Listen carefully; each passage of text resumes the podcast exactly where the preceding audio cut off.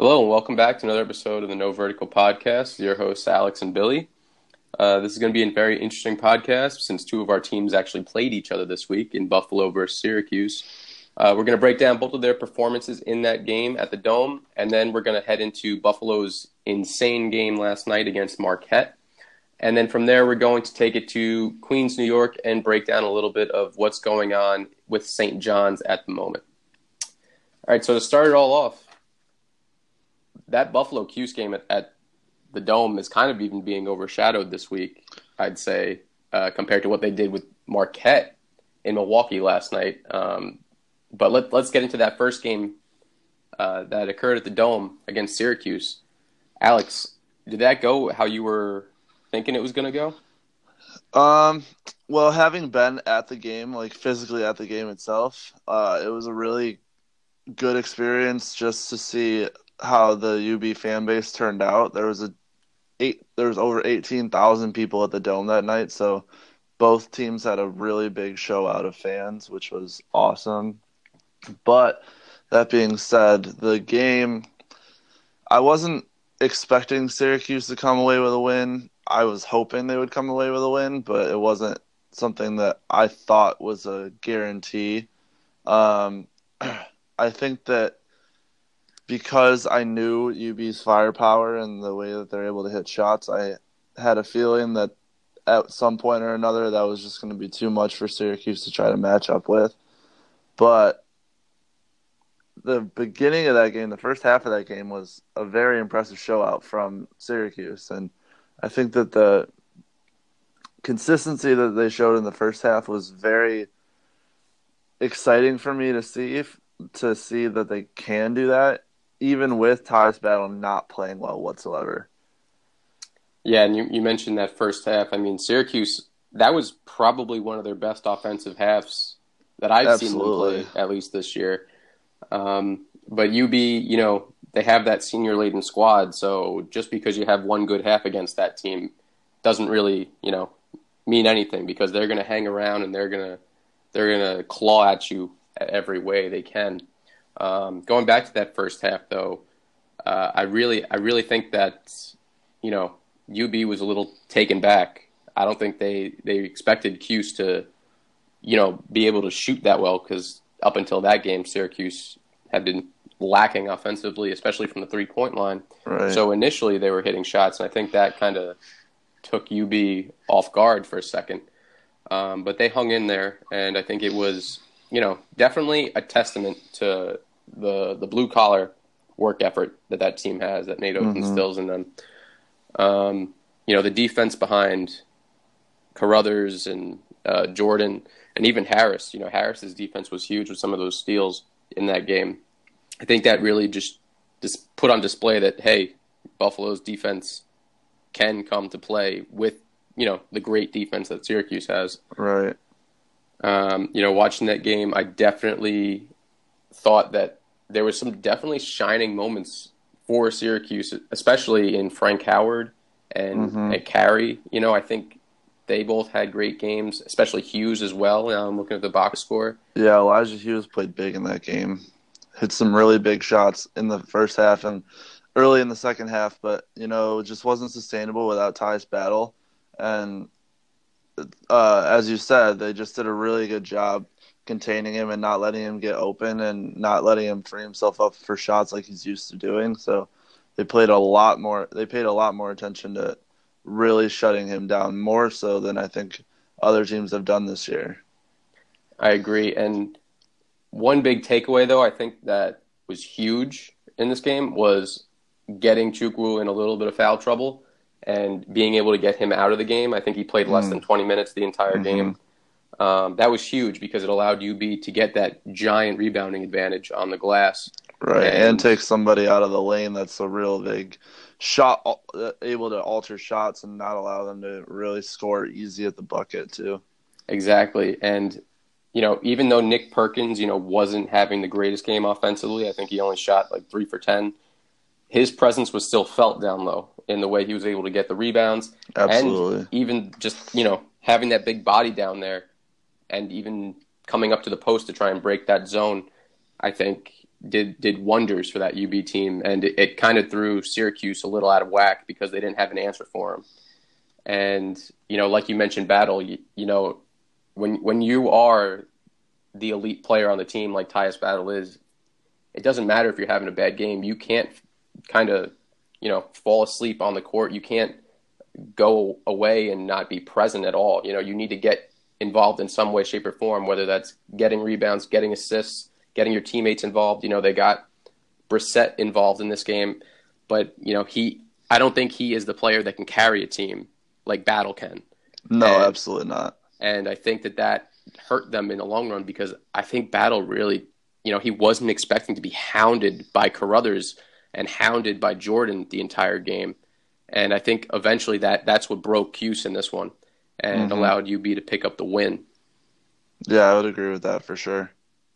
And I mean, I'm not I'm not putting down Brissett. I mean, the guy logged a, a double double, but that's just not his role. You know? Right? Yeah, Oshae Brissett's a a very athletic player and a very good rebounder. He's probably our best rebounder on the entire team, as he showed in that game.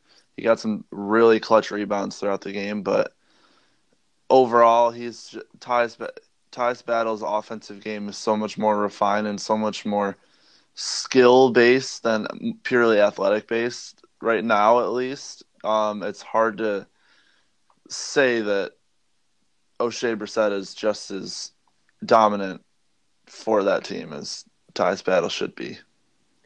Yeah, and I mean this this game came down to uh, to pretty much C.J. Massinburg taking over at the end there, mm-hmm. and pretty much imposing his will. And really, I think you know the crowd, like you mentioned, there was a lot of cheering for UB, and I think that kind of threw Syracuse off a little bit.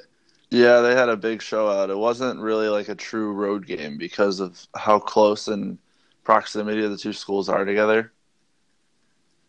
Yeah, and like you mentioned, I mean, I, I know you were with a lot of our buddies who are who are Buffalo fans, especially Dave Brunetti, who's been on the podcast. Right. So so that must have been, you know, a, a real odd sight to see, especially for faithful Orange fans. Um, yeah, I was in the I was in the teeth of the UB fan section, and they were really, really getting getting after it. So, yeah, and I, I think coming back to it, the big takeaways from this game is that, you know, like always, Cuse needs to figure out their offense. They need to run a full game, a full 40 minutes, the way they did that first half. Mm-hmm. And until they get that together, I don't know really what to make of the Syracuse team. Yeah, I would agree. They just need to show more consistency throughout a game, and they need to show more offensive firepower than they have in previous games. So I think that if they do that, they'll be okay. But this year isn't looking very good with, especially with how well the ACC is playing and how aggressive and how dominant each team has been offensively. It's just going to be hard for Syracuse to really match up to each of the teams in the ACC that are looking like dominant teams. You know. Yeah, I, I agree with you completely. And one one of my big takeaways, though, that I think if Syracuse is going to turn the season around, and it is still a very early season, you know, you have 20 games in the ACC to make a case for yourself. I think they have to not rush those three point shots early in the shot clock because mm-hmm. I think mm-hmm. in the first half it looked great. The ball movement was there. They were getting good looks. I liked the threes that they were taking and they were falling. The second half, I did notice they were shooting way too quick into that shot clock and not taking good shots. You know, they were contested. And that's not to say that you know Buffalo has a great defense. They're going to contest yeah. a lot of your shots, but if if you're not getting that three, and you're a team that statistically this year hasn't hit the three, you have to look for other ways to score. And I think that's a big aspect.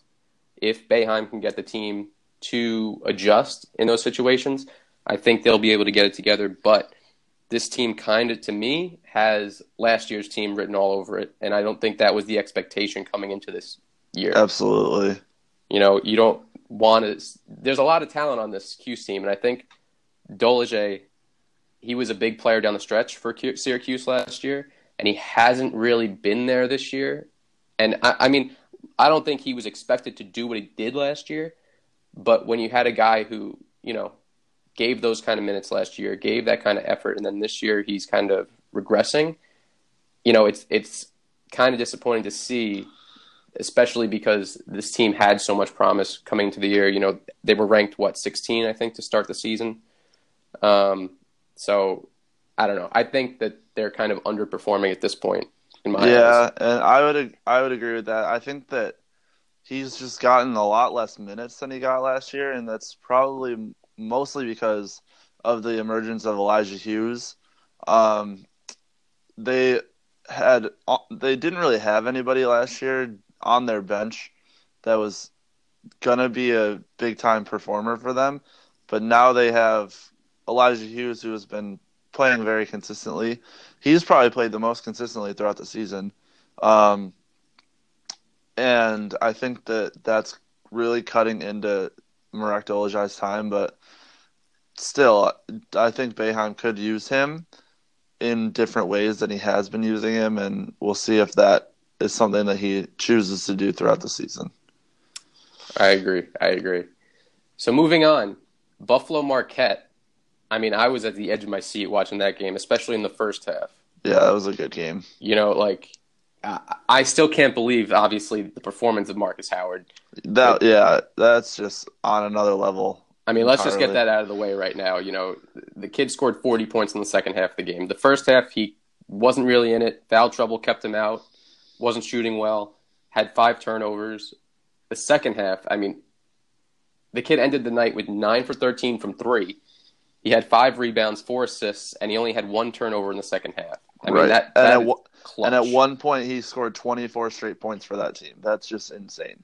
And it, the, the crazy aspect of this, UB didn't fall asleep defensively. No. That that is the wildest part I think about last night was that UB Caruthers was still on him. He was still trying to smother him like he does in every game, and Howard was just shooting over him from deep too. It, he was taking shots, you know, 4 mm-hmm. four feet away from the three point line, which yeah. you know everyone can do now in, in college, but right.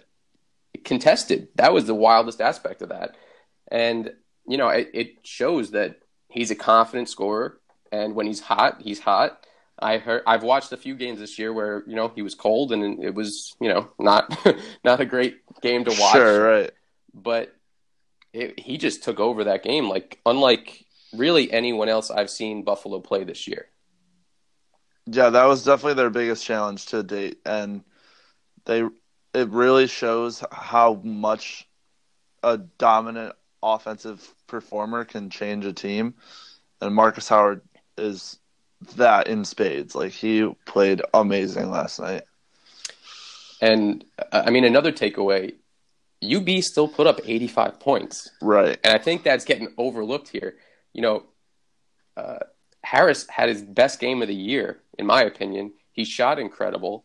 He looked like the Harris of previous years, you know. Mm-hmm. Um, he was getting things going on defense as well. And and Caruthers too. Caruthers came off the bench, scored 20 points, three rebounds, had a block and a steal. Jordan flirted with a triple double. Um, you know, CJ, despite you know not having the best game, still ended up with 18, 4 and 4. Right. You know, I mean, this team had a great game, and I think that's getting overshadowed by the fact that, you know, Howard had a freak performance. Um, but one thing that I will take away, and I think that it, it's important to note, is that UB's rebounding wasn't there. You know, they got out rebounded by 14 on the glass, and Marquette took well advantage of those offensive rebounds that they were getting sure. Uh, from the Hauser brothers as well as Theo John, who I think had like six blocks in that game. Um, so they were definitely making their presence known on the glass as well as you know turning away the drive. That didn't stop UB from driving, um, but the presence was there, and I think that if UB would have focused a little bit more on getting those rebounds, I think it would have been a closer game. But I really, honestly, don't even think they would have won had they cut that margin down significantly. Right.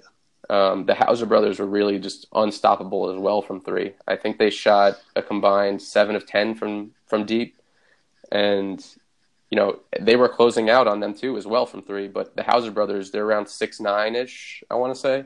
Mm-hmm. So they they were just draining them over the U, UB smaller guards. You know, it wasn't they couldn't get up in their face enough. So you know, it, overall, I'd say it was still a good performance from Buffalo. They showed that they could, they weren't going to go away right. for most of that game, and I think that you know comes back down to the senior laden team that they have and, and the coaching that Nate Oats has instilled in this in this program.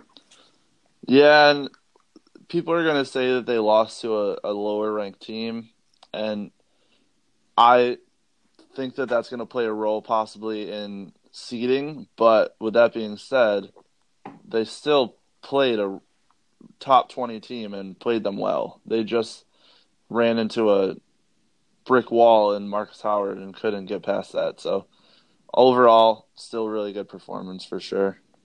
So, Alex, my question to you is how how do the AP voters see this week for Buffalo? Where do you think they're going to have them? Currently, they're listed as 14 from last week. They go into Syracuse, win at the Dome. They go to Milwaukee, put on a, spectacular showing, and get run into by a boss by a uh, buzzsaw in Markus Howard. Where do you have them sitting right now? I can't see them dropping that much further than where they are right now. I would say maybe, if anything, they'll they'll drop to where um, uh, Mar- uh, Marquette was at twenty, but not much further than that. Otherwise, I think it would just be unfair to that team that played so well and that just beat Syracuse, who was ranked at the time. Yeah, I mean, I, I agree with you. I think they're probably going to end up somewhere between 19 or 20. Um, the only problem is that, you know, people are still going to look down on them as a mid major, even though they've earned their right to be in the at large discussion, if not secured an at large, provided the, the MAC conference games go well. Sure. Um, I don't really see them dropping out of much past there. Um, but you never know, especially with the AP voting right now, the way it is. You know, we, we talked about guys who do some untraditional things last week in the podcast. If you right. want to check that out, and you know, you never really know. And people always say, "Oh, AP poll doesn't mean anything." You know, St. John's is one of those teams where they're that's their mantra right now because they are not ranked. Mm-hmm. Um, but I think at the end of the day, people know when you're ranked, people know who you are. They consider you much higher, and I don't want people to sleep on Buffalo because what they were able to do with their first, you know, 12 games this year so far have been absolutely incredible. And I think this team deserves a lot of credit, and I hope they get it. All right, moving on to Queens. So St. John's, I was at the game on what was it? Wednesday? Mm-hmm. Yeah, I was at the game on Wednesday where they destroyed St. Francis as as was pretty much expected. Um, especially with this cupcake schedule that they have, you know, everyone's mm-hmm. criticizing them for that. Um, you know, they have a game against Sacred Heart coming up. I think that should be easily handled as well. It's at home. You know, the team looked great last game. They're one of six unbeaten teams, you know, with UB and Furman both losing last night. Does that sway you as an AP voter? That in itself, Alex? I think it has to, regardless. Any team that is undefeated this far into the season has to be recognized. I don't care if they're a top 20 team, but they deserve to be a top 25 team regardless of schedule, regardless of strength of schedule, it's still an impressive feat to come this far and be undefeated, and to to for the AP voters to not recognize that and to not sh- like allow them to have that satisfaction of being in the top 25 is kind of disrespectful at this point. I agree with you there. I mean, the the one thing that does hurt them, and that's what everyone's been calling them out for this year, is the lack of strength on their schedule. But like you said, I mean, if if they can pull the win off against Sacred Heart uh, tonight, they're going to be 12 and 0. I don't see how much longer you can keep a team that's undefeated out of the rankings. Right. And with the fact that Furman, you know, Furman's going to fall out of the rankings. Um, yeah. Arizona State, they lost to, um, they lost earlier this week. Mm-hmm. You know, you have uh, Houston that didn't. I mean, they're also still unbeaten, but they did not look great against St. Louis, and they're they're currently in the rankings. So you know, it's it's kind of a discretionary call, I guess, at this point. But right, if it were up to me, I think I'd have them probably somewhere around 25. But we'll see come Monday uh, what the voters decide on. I mean, looking forward though at their schedule, they're definitely going to have opportunities to earn that if they aren't put in come Monday. And right. looking forward, they they have Seton Hall, which is going to be a tough game because Myles Powell has you know been incredible this year. He's making his name with the likes of Ponds and Howard for Big East Player of the Year. So it, will definitely be interesting. Their defense is going to be is going to be a point of interest, I think, for Mullin in the upcoming practices. And if they can make the adjustments, I would, I you know, I think they have the talent to win that game. Mm-hmm. I would agree with you. That said, you know, looking one game past that, they play Marquette, and I think that's the matchup that everyone's looking forward to. I know right. between Ponds and Howard, the two potential Big East Player of the Year candidates. So it's not going to be an easy schedule for St. John's, and I think if they can weather the storm and they can do uh, put on a respectable performance in all their games, you know, I, I have them finishing at the top of the Big East, and I know a lot of people, you know, may not feel that way.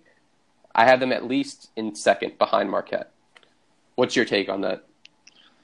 Um, I would agree with you. The Big East in recent years, as we all know, has not been the, the dominant powerhouse that it had been in the past. So, um, it's looking like St. John's is going to be in the top of tops of that ranking. With that, you know, we'll have to see how that game against Marquette turns out. But I would say that if they if they split that season uh, matchup one and one, then I think that St. John's will have the edge going into the end of the season. Yeah, I mean, definitely the out of conference for Marquette is definitely stronger. I'll give them that, and they have some great wins. And you know, conversely, compared to St. John's, where there's no real great wins on their resume as of yet. Right. Um, but we'll see. You know, Villanova could always rear its head. Never count out uh, GQ. Mm-hmm. and uh, uh, Providence has looked pretty well.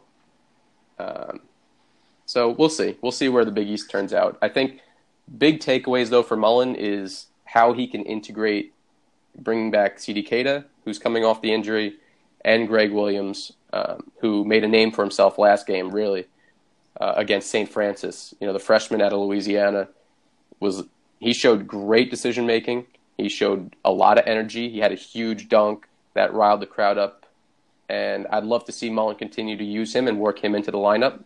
I think he's a he's a pretty big energy guy, especially. Um, I'll compare him to a little bit of, of Carey for, for Syracuse, just a, a sure, an yeah, energy yeah. guy that that can come off the bench, change and, pace guy, exactly, and can, that can spark uh, that can spark a defense. That's for sure. He definitely has good hands. As for the rest of the freshmen, I really don't see them getting a ton of minutes going forward. You know, Earlington, he's a raw player, but he keeps his head up. You know, he's always has eyes in the back of his head. He knows what's going on. Roberts, to me, looks like he could be a bit of a player that may play a little erratic at times. So I don't really see him getting all that much usage unless there's something drastic that happens with foul trouble with Clark or Keita. So you know, going forward, if Mullin can utilize the people that he has right now, and with the addition of Keita and Williams, I think the Big East is definitely going to be a, a great showing for St. John's this year, and I think it'll be a chance for them to silence some of the doubters. So yeah, I'm I'm looking forward to seeing how they play and seeing if they can turn their season can turn it around a little bit in terms of how previous seasons have gone for them for sure. I agree. I agree. So, Alex, so there's one question that I wanted to pose to you mm-hmm. regarding Buffalo. There's been a lot of speculation this season over what Nate Oats is going to do next year. Do you see him jumping ship and going to a high Division One program, potentially out west in the Pac-12? You know, there's going to be vacancies out there for sure at the end of this year. Do you see him pulling a Bobby Hurley and going to the likes of, you know, maybe UCLA um, as of right now, probably not. Just based on number one, the ability he's shown to recruit to this current team that he has, but also the Nate, the Bobby Hurley situation was unique in that he felt disrespected by the school and by the by the program, um, and that's why I think the majority of the reason why he left. But Nate Oats has been shown to have a lot more respect in that program, and it seems like they're honoring his performance and his ability to bring players in to this point. So I don't see it being quite the same, but that being said, you know, anytime you are offered a spot on a, a coach a coaching spot on a bigger national stage, it's always hard to say no. So yeah, it's going to be something to watch out for. I mean, the offers are definitely going to be lucrative. You know that, and I don't know if Buffalo is is he. I think he did just sign an extension as of last year with with Buffalo, but I don't know if that's going to be enough to keep him there. I don't know what kind of promises they're potentially making to him to try and keep him around. But mm-hmm. I think if you're Buffalo, you have to do all that you can to try and entice Nate Oats to stay with your program because he is a game changer. He sets that attitude in the locker room that, you know, you earn this, you work for it. And I think the players really bought into it. And I think, like you mentioned, the recruiting's been much better. I think they'll be able to get better kids the deeper that they are able to go into the season and to keep that high caliber play. You know, UB's on the on the national radar now. And yeah. I think Nate Oats knows that, and I think the program knows that. I think the AD knows that. So it'll be interesting to see how this all plays out. I'd love him to stay and not go to you know another big program like the Pac-12, but you never really know. You know, like you said, a lucrative offer can come around. It's hard to say no to that. So we'll see. We'll see what's going on there. So let's move on to the matchup predictions. SJU versus Sacred Heart. I have them over Sacred Heart, 86 to 65. What's your What's your opinion? Yeah, that was similar to what I had. I had a 78-60 for St. John's. And moving on to Cuse versus Arkansas State. So we mentioned Cuse versus ODU, and we all thought that was going to be a gimme game. So you never really know with this Syracuse yeah, squad; they'll keep you on yeah. your toes.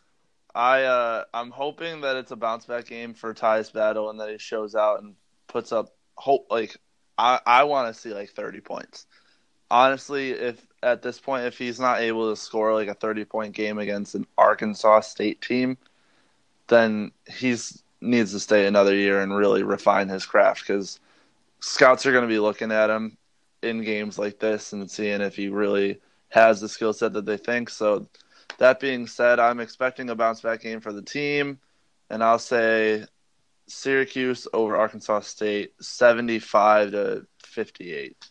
That's pretty close to what I have them at. I have Syracuse playing extremely angry in this one, coming off the two game slide. I have them 80 to 59. I think their offense is going to get going, and I think Tyus Battle is going to put on a insane performance. I think he's going to have another. I wouldn't say coming out party, but you know it's going to be a revenge game for him, no doubt.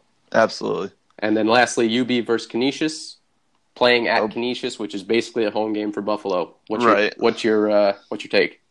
Uh, I mean, in previous years, this would have been a decent game because somehow Canisius seemed to always play Buffalo well, and that made no sense to me because of the vast disparity of how the team should have been. But that being said, with this current Syracuse team, I'm expecting it to be kind of a rout. I'll say Buffalo over Canisius. Let's go 82 to 55. Okay, I also have it pretty much ending up in a rout. I think UB, similar to Syracuse, is going to play extremely angry, and they're going to have a bounce back win, 89 to 66, Buffalo. So that that's it, every, everyone. You know, we, we're closing up the, the podcast. We're going to add a little extra tidbit in there. Bill Walton quote of the week for us this week I'm gonna I'm gonna choose it. So I'm going with his you know classic quote: "I've milked a cow before and been milked." So there's your Bill Walton quote of the week to close it out. Happy holidays, everyone! Thank you for happy listening. holidays, everybody. We'll be back next week with uh, some more breakdown of your favorite teams from New York. Take care, guys. Have a good one.